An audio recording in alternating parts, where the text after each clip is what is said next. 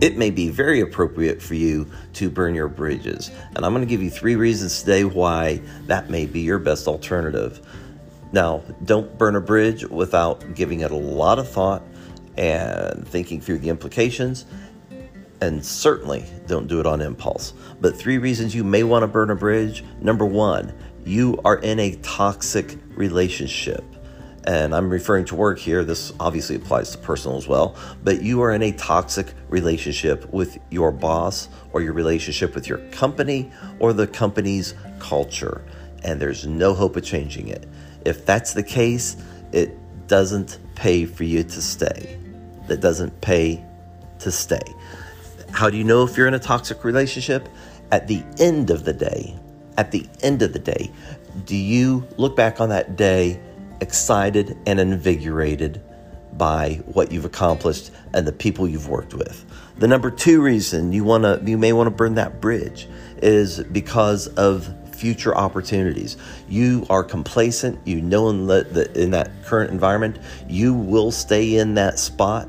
It will you will not push yourself to discover future opportunities and to push yourself to your potential if that's what you're wanting.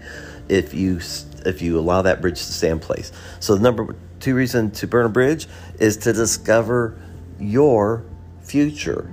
Okay, to discover what other opportunities are out there for you. The number three reason that you may want to burn a bridge is because of your passion. I referenced earlier, at the end of the day, are you excited about the people you spent the day with and the work you did? Is it fulfilling to you?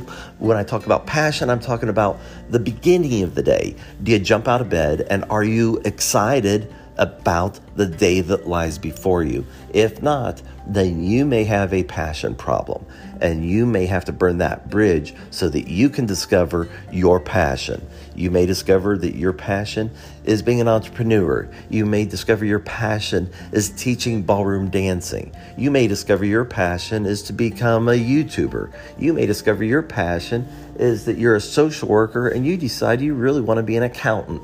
Whatever it is, why, uh, find out what makes you happy inside. Okay, so guys, three reasons you may want to burn bridges. This is Dan with Ringmastered. Thanks for tuning in, and we'll see you next time.